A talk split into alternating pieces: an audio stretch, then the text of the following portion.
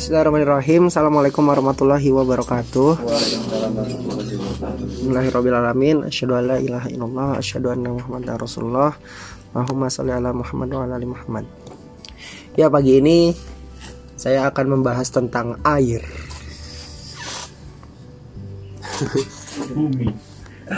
Air ya. Air tuh kalau secara geografis bumi ini lebih banyak air apa daratan? Air. Berapa persen ya? 70-an persen ya, 70%. Terus komposisi manusia lebih banyak airnya ya. Berapa persen sih?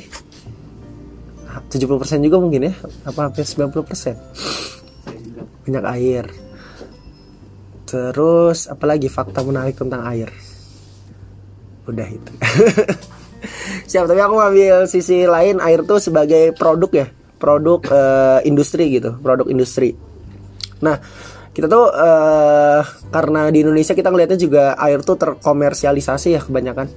Jadi kalau butuh air tuh kita harus beli gitu kan, mau dalam bentuk galon, bentuk botol, bentuk gelas, atau kontainer gitu ya. Buat di daerah-daerah yang susah air kan belinya kontainer-kontainer gitu kan. Datang kontainernya terus dia ngisi sebanyak-banyaknya kan ke apa namanya ke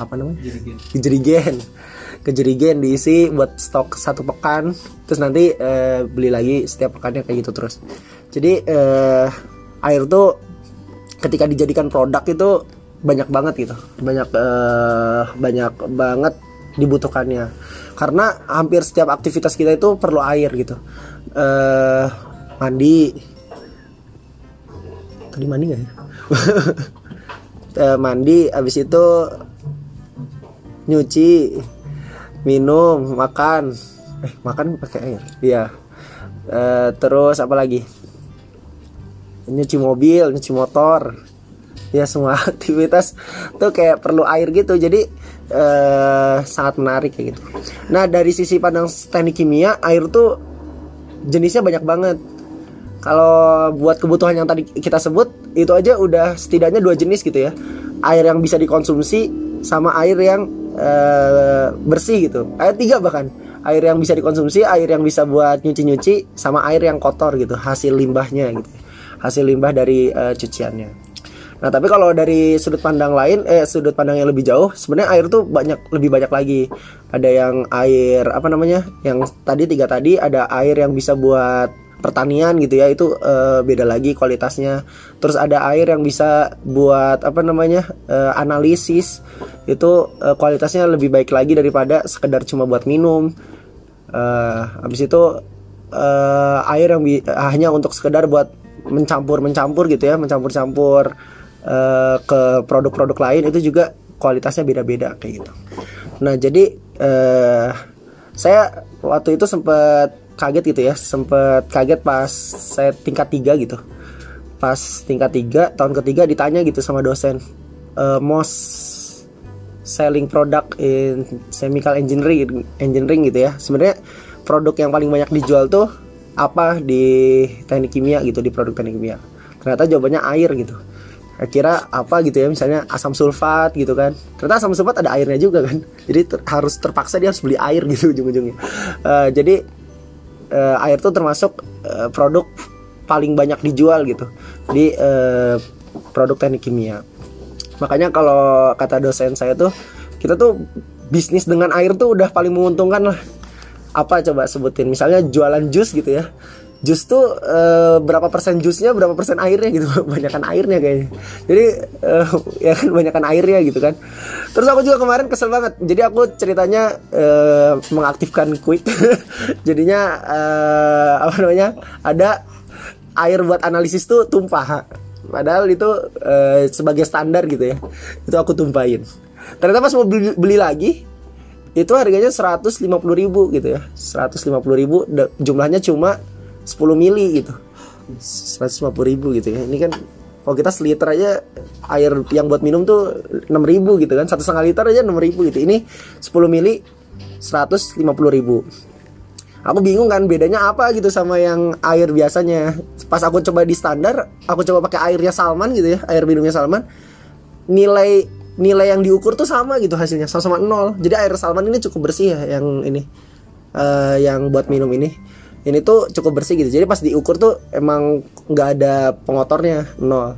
Kalau dibandingkan dengan standar. Terus kataku apa, ya udah aku ganti aja dengan air Salman gitu. Nggak usah beli 150.000 kan. Jadi ganti aja, kalau udah tumpah tuh diganti sama air Salman gitu. Ya nggak bisa juga, ternyata aku kan nggak tahu juga kan isinya apa gitu, bahan kimianya apa gitu. Pokoknya air ditambah sedikit gram bahan kimia apa gitu buat jadi standar. Nah kayak gitu ya, cuma ditambah sedikit itu jadinya 150.000 gitu airnya. Itu kalau air Salman kataku, kalau ini orang-orang nggak tahu, ini bisa dijual 10 mili 150.000 gitu. Makanya banyak banget peluangnya gitu ya dengan bisnis air ini. Kalau yang terkenal lagi di produk teknik kimia ini kan ya, membuat apa namanya, pokoknya pasti dipelajarin tuh di teknik kimia, membuat alkohol gitu ya, baik alkohol minum sampai alkohol buat bahan kimia itu pasti dipelajari lah di teknik kimia. Aku aja pas pertama kali ke ini ya, ke Bali buat dulu ngelamar kerja, itu tuh ditanya, kamu jurusan apa? Teknik kimia. Terus orangnya kan orang Australia gitu. Oh kamu berarti tahu cara bikin alkohol ya? Coba cerita. Itu udah pastilah anak teknik kimia itu ditanya itu pasti cara bikin alkohol tuh salah satunya harus tahu gitu. Nah tapi sisi lainnya alkohol tuh air juga gitu.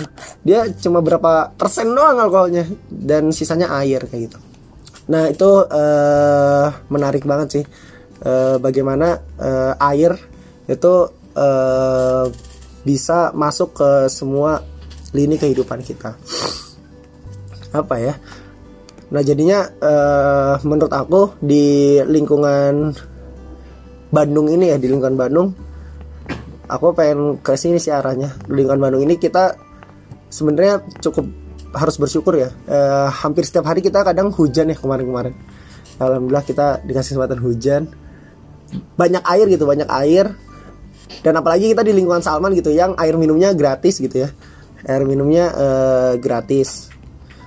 Terus kita bisa dapat airnya mudah gitu ya. Mandi bisa pakai air dengan bebas gitu ya. Bisa pakai air dengan bebas. Jadinya dibandingkan dengan tempat-tempat yang lain gitu ya, yang airnya tuh belum tentu ada. Bahkan aku dapat cerita lucu gitu ya, ketika dulu kampung aku kan di Temanggung tuh airnya banyak juga kayak di Bandung lah. Airnya banyak juga. Tapi suatu hari saudaraku tuh kuliah di Semarang. Ternyata di sana airnya sedikit gitu ya. Jadi kalau nyuci baju tuh diteriakin lah, ini ngabisin air nih gitu. Pokoknya kegiatan mencuci baju tuh nggak bisa pakai air yang cukup banyak gitu. Gimana itu caranya? Aku juga bingung. Cara nyuci baju tanpa air yang banyak. Berarti di apa ini?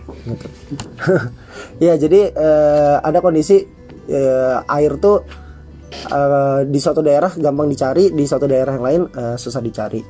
Jadi yang pertama tuh bagaimana mensyukuri ya nikmat penggunaan air gitu, penggunaan air. Terus yang kedua bagaimana kita lebih ini sih, nggak tahu nanti ke depan kita jadi apa ya masing-masing dari diri kita. Tapi bagaimana kita bisa melihat air tuh suatu potensi yang sangat berharga sih dimanapun itu ya. Misalnya kita di suatu daerah dalam konteks pemberdayaan masyarakat aja, bagaimana pasti air tuh menjadi suatu sorotan juga. Wah ini airnya kotor, itu udah pasti jadi suatu sorotan juga gitu.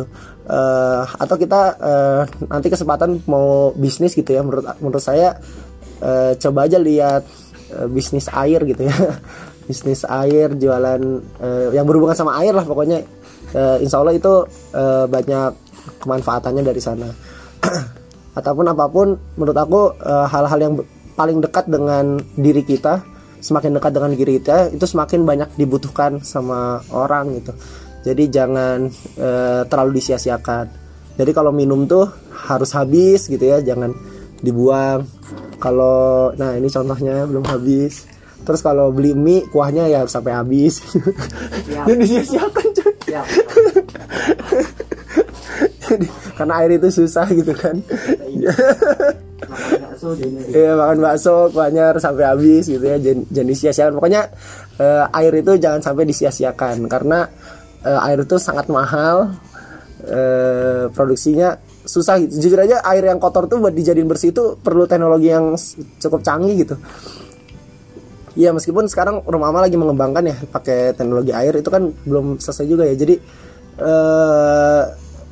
cukup sulit gitu untuk bagaimana kita menjernihkan air gitu. Itu juga suatu apa namanya, suatu produk sendiri sih bagaimana kita menjernihkan air. Tapi ya, sisi poinnya adalah jangan menyia-nyiakan apapun, terutama air ini ya, khususnya air. Ketika kita minum, ketika kita cuci baju, coba lebih bijak lagi dalam menggunakan air, karena air itu mahal sih dan sangat berharga. Kayak gitu. Mungkin sekian dari saya, terima kasih. Assalamualaikum warahmatullahi wabarakatuh. Waalaikumsalam warahmatullahi wabarakatuh. Air mata. Hah? Air mata. Udah jadi habis kan.